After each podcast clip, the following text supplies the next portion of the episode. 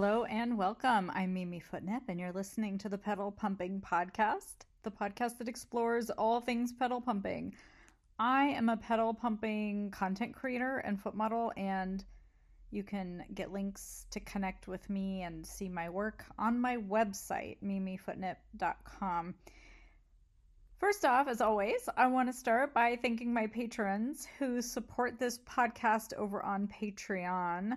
Tevin, Matt, Joe, Jim, Riker, Old Dirty, Michael, DBM, Not a Golfer, Sheldon, and Ray Sean. Thank you all so, so much. This podcast is possible thanks to these guys. So, yay, round of applause to them. And if you want to join them and become part of our little Patreon community, go over to patreon.com slash pedal pumping podcast and sign up. We'd welcome you. We welcome you with open arms. Uh, today on the podcast, I'm going to read some stories and I'm going to talk about some technical things about cranking and making cranking videos. So, a listener wrote in to answer some of my questions about, like, you know, killing the starter and things we talked about last week. I posed some questions. So, got some info I'm not a mechanic. I, I can't verify that everything I'm going to say is true and factual, but I'm going to trust in good faith that it is. And if if anyone wants to, you know, has any other opinions or ideas, feel free to email them to me at mimifootnip at gmail.com. Also, I welcome you to email me anytime uh, about anything pedal pumping related. I'm always happy to read your emails. I may not respond to you, but I'll try to get everyone's email on the podcast. If you want to remain anonymous, please let me know that. And if I'm not sure, I will err on the side of caution and keep you anonymous or just use your first name if it's a common first name that it's unlikely you'd be identified. All right. Uh, so we'll dive into all of that, but first let's take a quick break.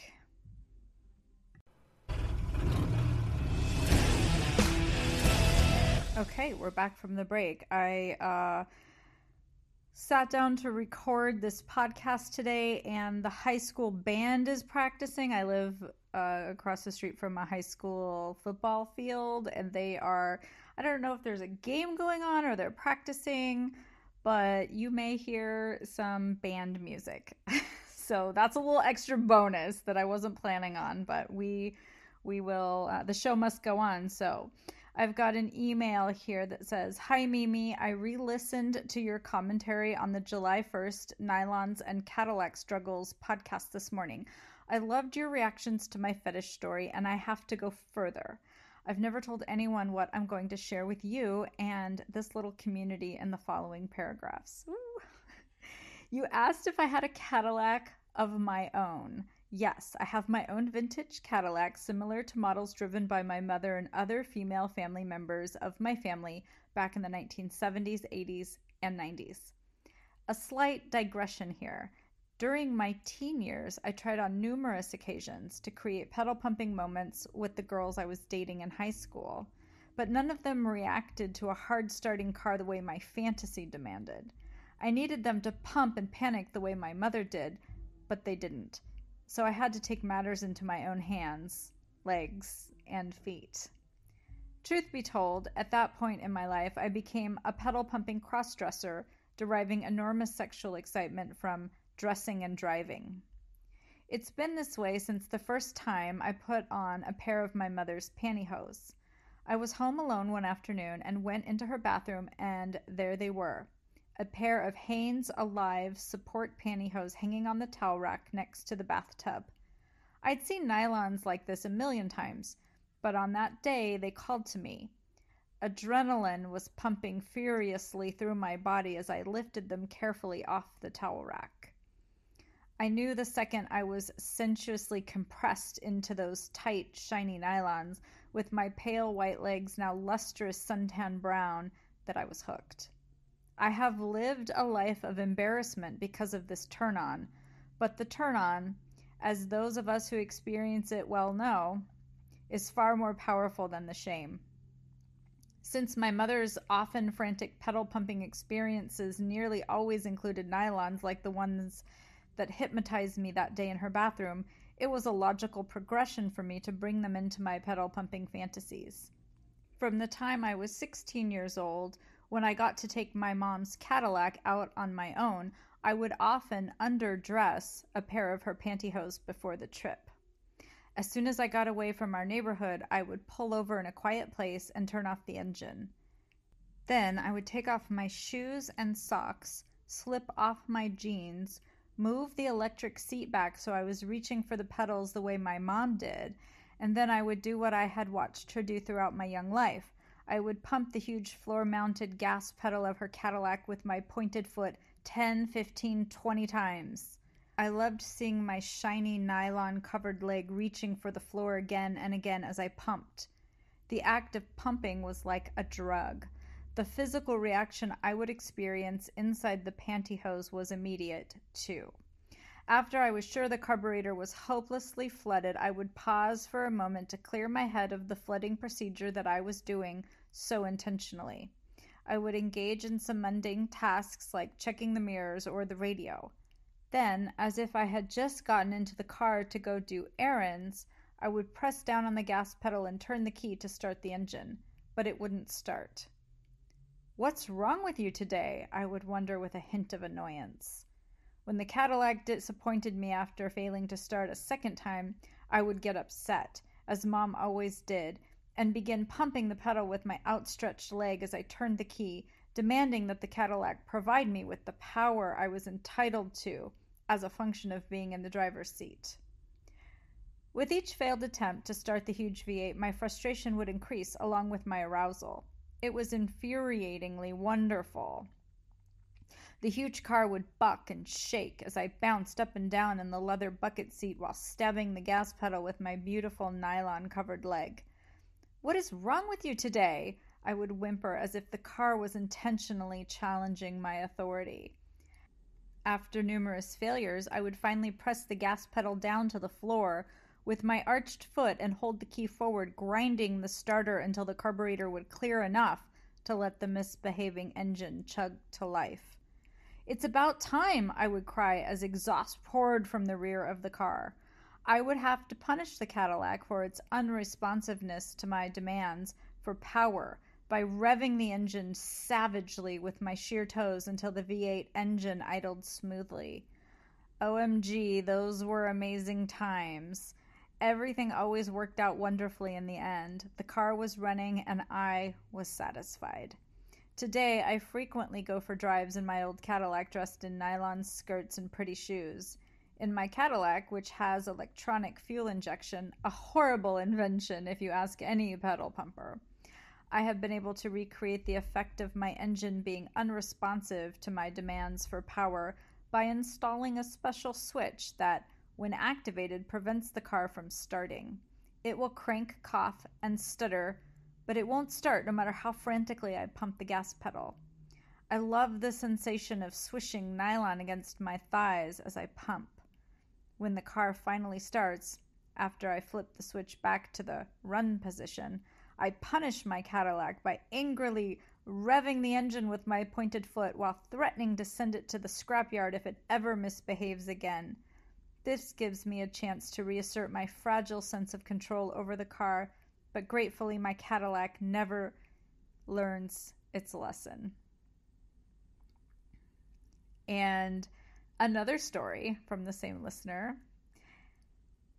Yesterday, away from home in my Cadillac, I had an unplanned, scary pedal pumping experience in an old pickup truck on a narrow country dirt road. I was dressed in pantyhose, a skirt, and little pink ballet flats.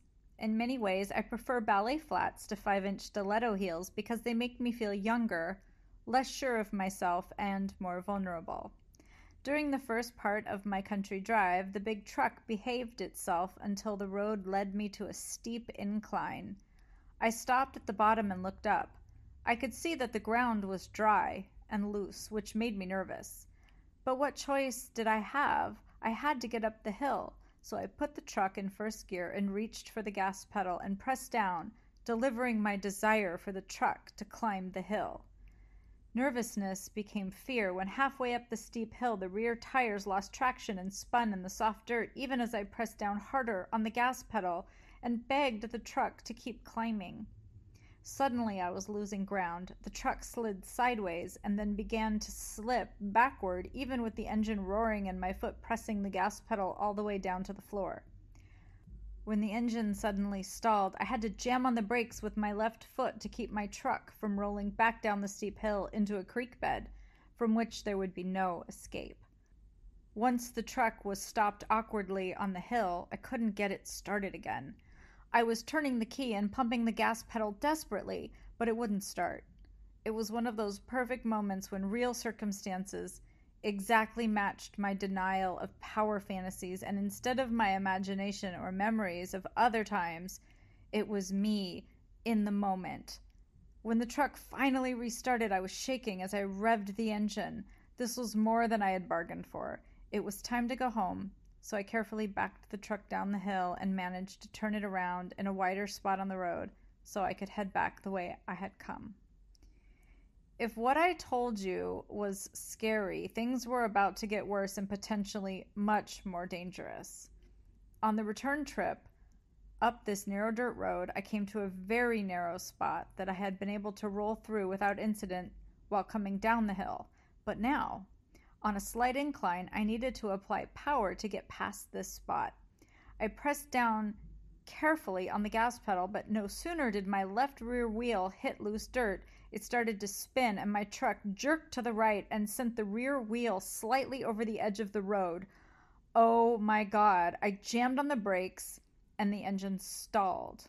Fortunately, it restarted right away, but this was really bad. If I couldn't drive the truck back onto the road, I might lose it down the ravine with me inside. Equally scary would be having to walk back to the house dressed as I was, hoping nobody would see me, and then figure out how to get the truck towed out of a dangerous spot that I probably shouldn't have been in, regardless of how I was dressed. Right now, sitting behind the wheel of this truck, I needed to be strong. Being strong is one thing when dressed in jeans and work boots. Being strong is another thing in suntan pantyhose, a short, tight black miniskirt, and pink ballet flats. After carefully putting the truck in gear, I pressed down ever so carefully on the gas pedal with the toe of my shoe. I was not careful enough. The engine revved, and the rear end of the truck swung farther to the right and into a worse position on the hill. Of course, the engine stalled again as I jammed on the brakes. I was really in trouble now. My heart was pounding, but before doing anything else, I had to stop and collect myself. I needed to think this through. I sat in the driver's seat, clutching the steering wheel with both hands, while my pantyhose covered legs were squeezed tightly together with my feet pressing down hard on the brake pedal. I needed everything to stop for a moment. It took me just a moment to process that our pickup truck had four wheel drive. If I could get the truck into four wheel drive, then I had a chance to get myself out of this horrible spot. I carefully slipped out of the cab and moved to the front of the truck to confirm that the wheel hubs were locked. Once that was done, I slipped back behind the wheel and tried to start the engine, which of course wasn't cooperating. My fear of possible catastrophe was totally real and incredibly arousing. When the truck finally coughed to life, I revved it nervously a few times, hoping it wouldn't stall again. Once it was running, I had to get the transmission into four wheel drive. Our truck is 30 years old, so the four wheel drive shifter is stiff, and I was becoming emotionally frenzied as I used all my strength with both hands to pull the lever back to engage all four wheels. When I finally felt the shifter engage, the 4x4 light lit up on the dashboard. Now I had a chance, but even with four wheels pulling, the soft ground made traction hard to find. As I stabbed at the gas pedal again and again with the heel of my little pink shoe suspended two inches above the floorboard, the truck lurched back and forth on the loose ground. I could feel my heart pounding in my chest with each press of the pedal. At that moment, I was truly a damsel in distress. It was terrifying and thrilling at the same time. After some truly anxious moments, I got the truck back on the road and I was able to get back to my country house. Flipped out and totally turned on. I can only wonder what I will do next to play out my pedal pumping fantasies. Thanks, Mimi, for sharing all our fantasies. Yay! Thank you for the. I love follow up emails. Thank you for the follow up email. Uh, it's really great to hear your adventures in both the Cadillac and the truck. And when you're talking about the the the old you know four by four sticks, that's like my Jeep. It has the it's almost like a sh- stick shift to shift it into four wheel drive. So I could totally picture what you're talking about, and that does sound really terrifying and scary uh, for a lot of reasons, but primarily we you know wouldn't want you in a ravine. Uh, that, that sounds really really terrifying. I'm glad you made it out okay, and I'm glad that you um, had an arousing and exciting and terrifying experience all rolled into one. I guess that's kind of the best of all worlds, perhaps. Um, and and no one was harmed. Uh, it's a pretty crazy story. Uh, if you have more, please send them my way. I really enjoy reading them on the podcast, so thank you. Um, I also have an email from Eric who responded to my question on last week's episode about killing starters. So we were talking about cranking. A listener from Scotland, Mark, had written in about telling his wife about his cranking fetish and that she started researching how to crank a car and he was explaining that um, she disconnected the fuel pump, I believe. I hope I'm remembering that right. And um, I was just asking, like, what about the starter? Does that ruin the starter? You know, one of the things that happened to me when I first started doing cranking videos was I tried to get information on cranking. And if you try using conventional uh, resources like from mechanics and stuff they they're going to advise you how to fix cars not how to crank cars right? So that wasn't very useful. And so i ended up on some pedal pumping forums and kind of poking around looking for information. And the information i i gleaned was not great. It presented itself as truth but I later learned through devastating consequences that it was probably meant more as fantasy. And this is kind of one of one thing that I, I do kind of find frustrating with some of the pedal pumping community. Oh i probably am going to get attacked for saying this but i think it's really important to distinguish between our fantasies and reality when there's a potential for harm.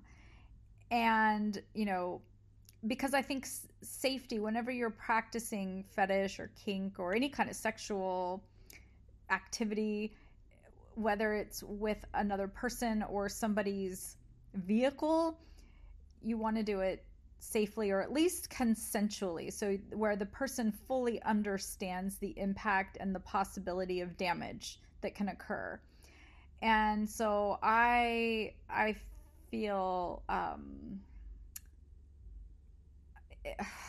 I don't even know how to put words to this, but basically, people sometimes present things in the community as though it's fact or though it's possible to to do certain things, and it's not. I mean, it's not possible to do without you know blowing up your boyfriend's Porsche. So, which I did.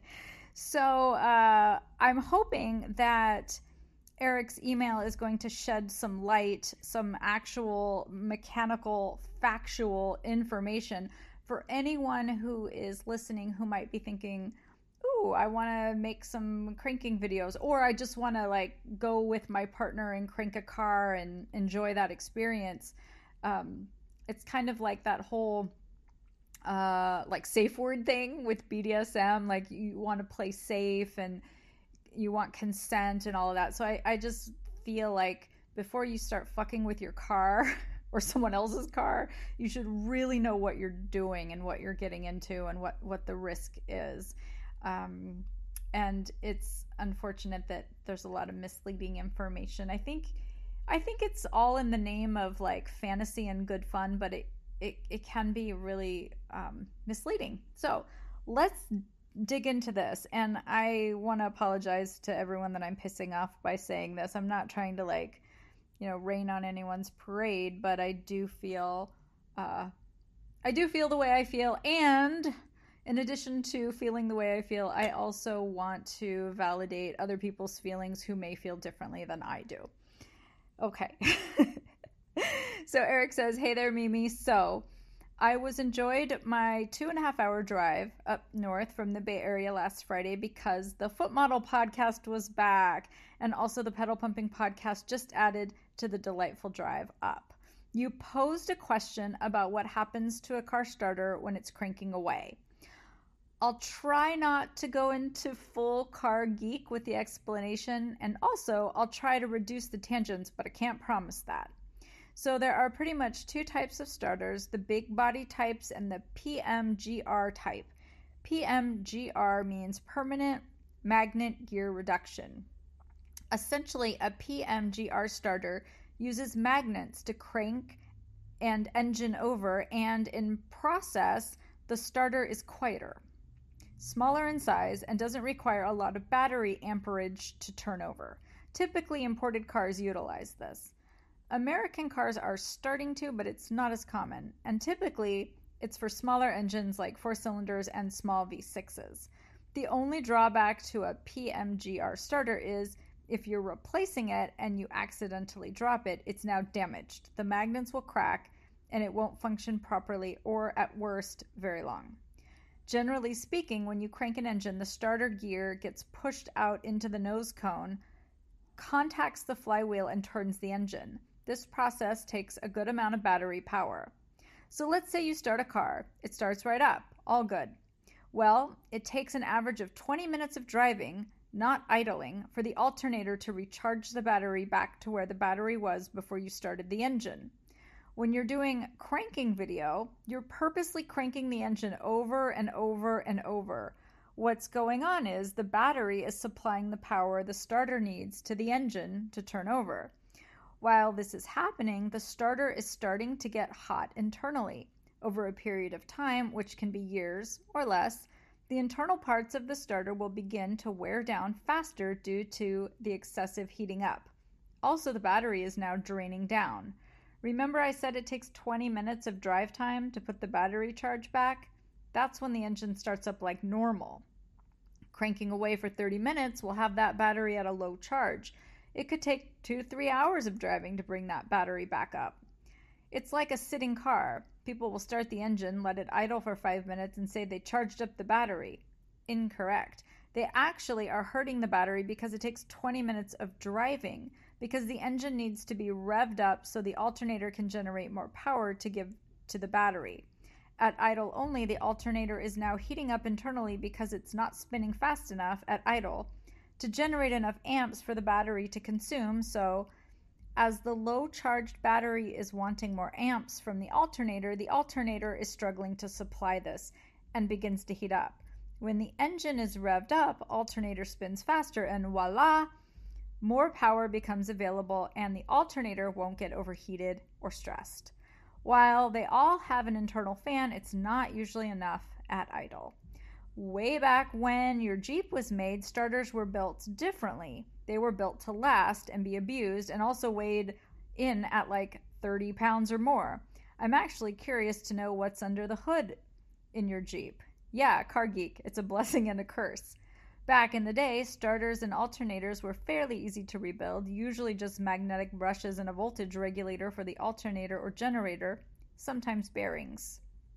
For starters, brushes, sometimes solenoids, would just wear out from heat, but the starter body would be fine because the castings are thick and can handle heat. A mechanic back then could rebuild either within an hour. Parts were readily available. Today, however, much different. A shop won't rebuild an alternator or starter because it takes too long, and unless it's an old timer working there, a modern tech probably wouldn't really know how to rebuild either. It's a lost art at the shop level. When you go into an auto parts store, say AutoZone, not my favorite place for rotating electric, or any other parts store, even a dealership, you cannot buy a brand new alternator or starter. They are all rebuilt, usually overseas. There's a few outfits that do it in the USA still, but very few and far between. Now, you could buy a new starter or alternator. It would be aftermarket, which is for, say, your Buick, a new aftermarket starter if available, would be made by some company, say Duralast, AutoZone's company. New isn't always better.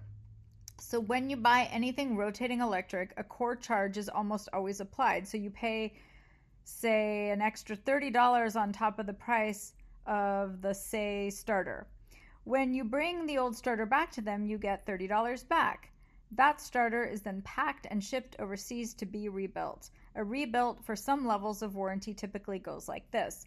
A rebuilder would get, say, five bad alternators. Of those five, that person will test the components.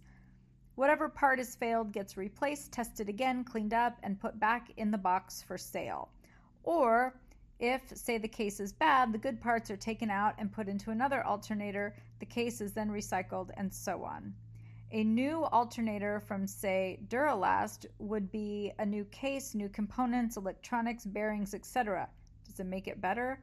Not really. It's still one, assembled by a person, two, parts are new but may not be of high quality, three, the case may not be 100% correct because the mold may not be the same. So you pay a little more, that the peace of mind, but unfortunately it doesn't matter.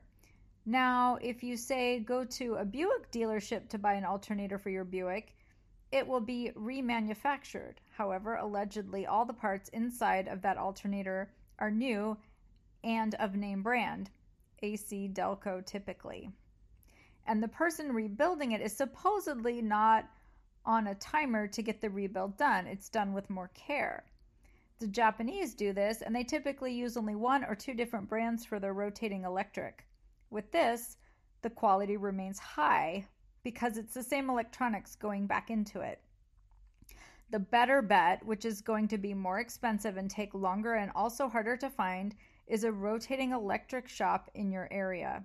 They do exist still and they will do an outstanding job because, well, if your starter were to fail quick, you could walk in and yell at them.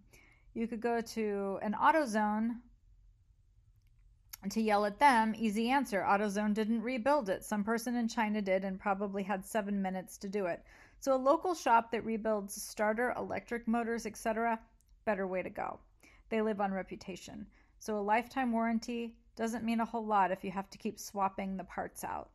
However, it can pay for itself if you have a car that has a starter that's easy to access, and of course, if you can do it yourself. AutoZone or O'Reilly's, etc would be eating starters constantly from you doing a cranking video in, say, your Buick. They can't deny the warranty, and most don't even care. But eventually it does get old swapping these out. When Bridget and I tried to do cranking videos, I couldn't handle it. I just saw the starter getting very hot, not lasting as long as it should, possible engine damage due to lack of proper oil flow and pressure. It killed me to watch. I had to stop her from first attempt in the 1985 Porsche Carrera. The starter in that was a boss and took the heat on. Original starter in it and also had the ginormous 49 series battery in it. This thing is huge. Carries 900 cold cranking amps. Most European cars have high capacity batteries, probably because the weather in Europe. Or maybe because most German engines are high compression, which takes more oomph from a battery and starter to turn the engine over. Anyway, where I was I? Starters can overheat, and you won't really know till one day they don't turn. I did mention oil flow. Okay, as to not to scare you, when you're cranking the engine, the oil pump is spinning, pulling oil up into the engine ports to lubricate. Problem is, it's not a consistent amount of oil, and also it's not flowing too fast. So the engine is slowly being starved of proper oil lubrication. So, yes, it is contributing to internal engine wear. Is there something to help stop this? Only thing I can think of is to use a full synthetic oil. It'll help. The BMW uses it. The Buick semi synthetic. The Volvo, probably semi synthetic. Jeep, probably regular conventional oil. There was no synthetic in 1958. You can use it in your Jeep, it won't hurt anything. And when others say it'll cause leaks, it can? How? Synthetic oils have higher detergency built into them. They also cannot sludge up like a conventional can, so synthetic oils will clean up the inside of an engine. So if any sludge oil that's plugging a leak will now expose it. But synthetic does not cause leaks because of what it is.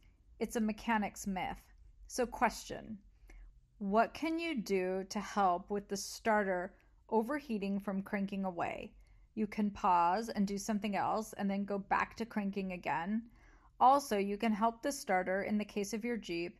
It's old enough to not need to have the clutch pedal pushed in. So when you're cranking, you're turning the engine and transmission. With the clutch pushed in, the engine and transmission are separated, so the starter is not having to turn the transmission as well. It would take the extra load off the starter as well as the battery. It also, in my humble opinion, adds to the pedal action. The only thing you can do really is not do cranking if you want the starter to last along with the engine. There was a comment on how to disable the car from starting for cranking purposes. So the commenter from Scotland, I believe, said to remove the fuel pump fuse. This is correct. However, the fuel pump fuse is not always under the hood. Sometimes it's under the dashboard the owner's manual will always show what all the fuses are and what and what's what. So yeah, find the fuel pump, pull it. Fuel pump is dead, crank away and the fuel pump pump won't kick on. A fuel pump won't overheat when submerged in the gas tank. However, if you have like a quarter tank of gas, the electric fuel pump is not submerged in gas and can generate heat buildup. Gasoline itself is cool by nature, so it pulls up the gasoline and cools the pump from the inside, but not the body. Like cases of your BMW, instead of the fuel pump fuse, look for the fuel pump relay, which is under the hood. Pull the relay. It's a square plastic box, and same result and easier to do. On your Jeep, it is naturally sometimes difficult to start. However, the fuel pump is mechanical. It relies on the engine crankshaft to actuate the pump spoon to draw fuel. So, what you do is disable the ignition system. You'd find the ignition coil and pull the wires off. There are two. System disabled. You can also unplug the coil plug wire too. The better way, which would be easiest, clamp off the fuel hose to the carburetor. A tiny bit of fuel would get past it, but not, but not enough to start the engine, but would be enough to tease that it's trying. All in all, I really hope I didn't scare you out of doing cranking videos. You're amazing from the samples I've seen. Back in the day, producers would run a car for one to two days and do their worst to it. They'd also, like, go to Home Depot, rent their truck for three hours, and just do what they needed to film and return it. Same with, like, a U Haul. They'd rent the crappy diesel vans, rev the daylights out of them, do pedal to the metal, crank them to death, and return them. What's nice about rentals, especially U Hauls, they have governors installed on them, usually rev and or speed limiters. So you can get on the freeway, get it up to 70, 75. You're not over speeding and bury the gas pedal and stomp it for everything it's got, and it won't hurt anything realistically. Rental cars usually top out at 75 to 80. Not sure if they put them in anymore, but I assume they do for liability. To get around that, engage cruise control and mash the gas pedal.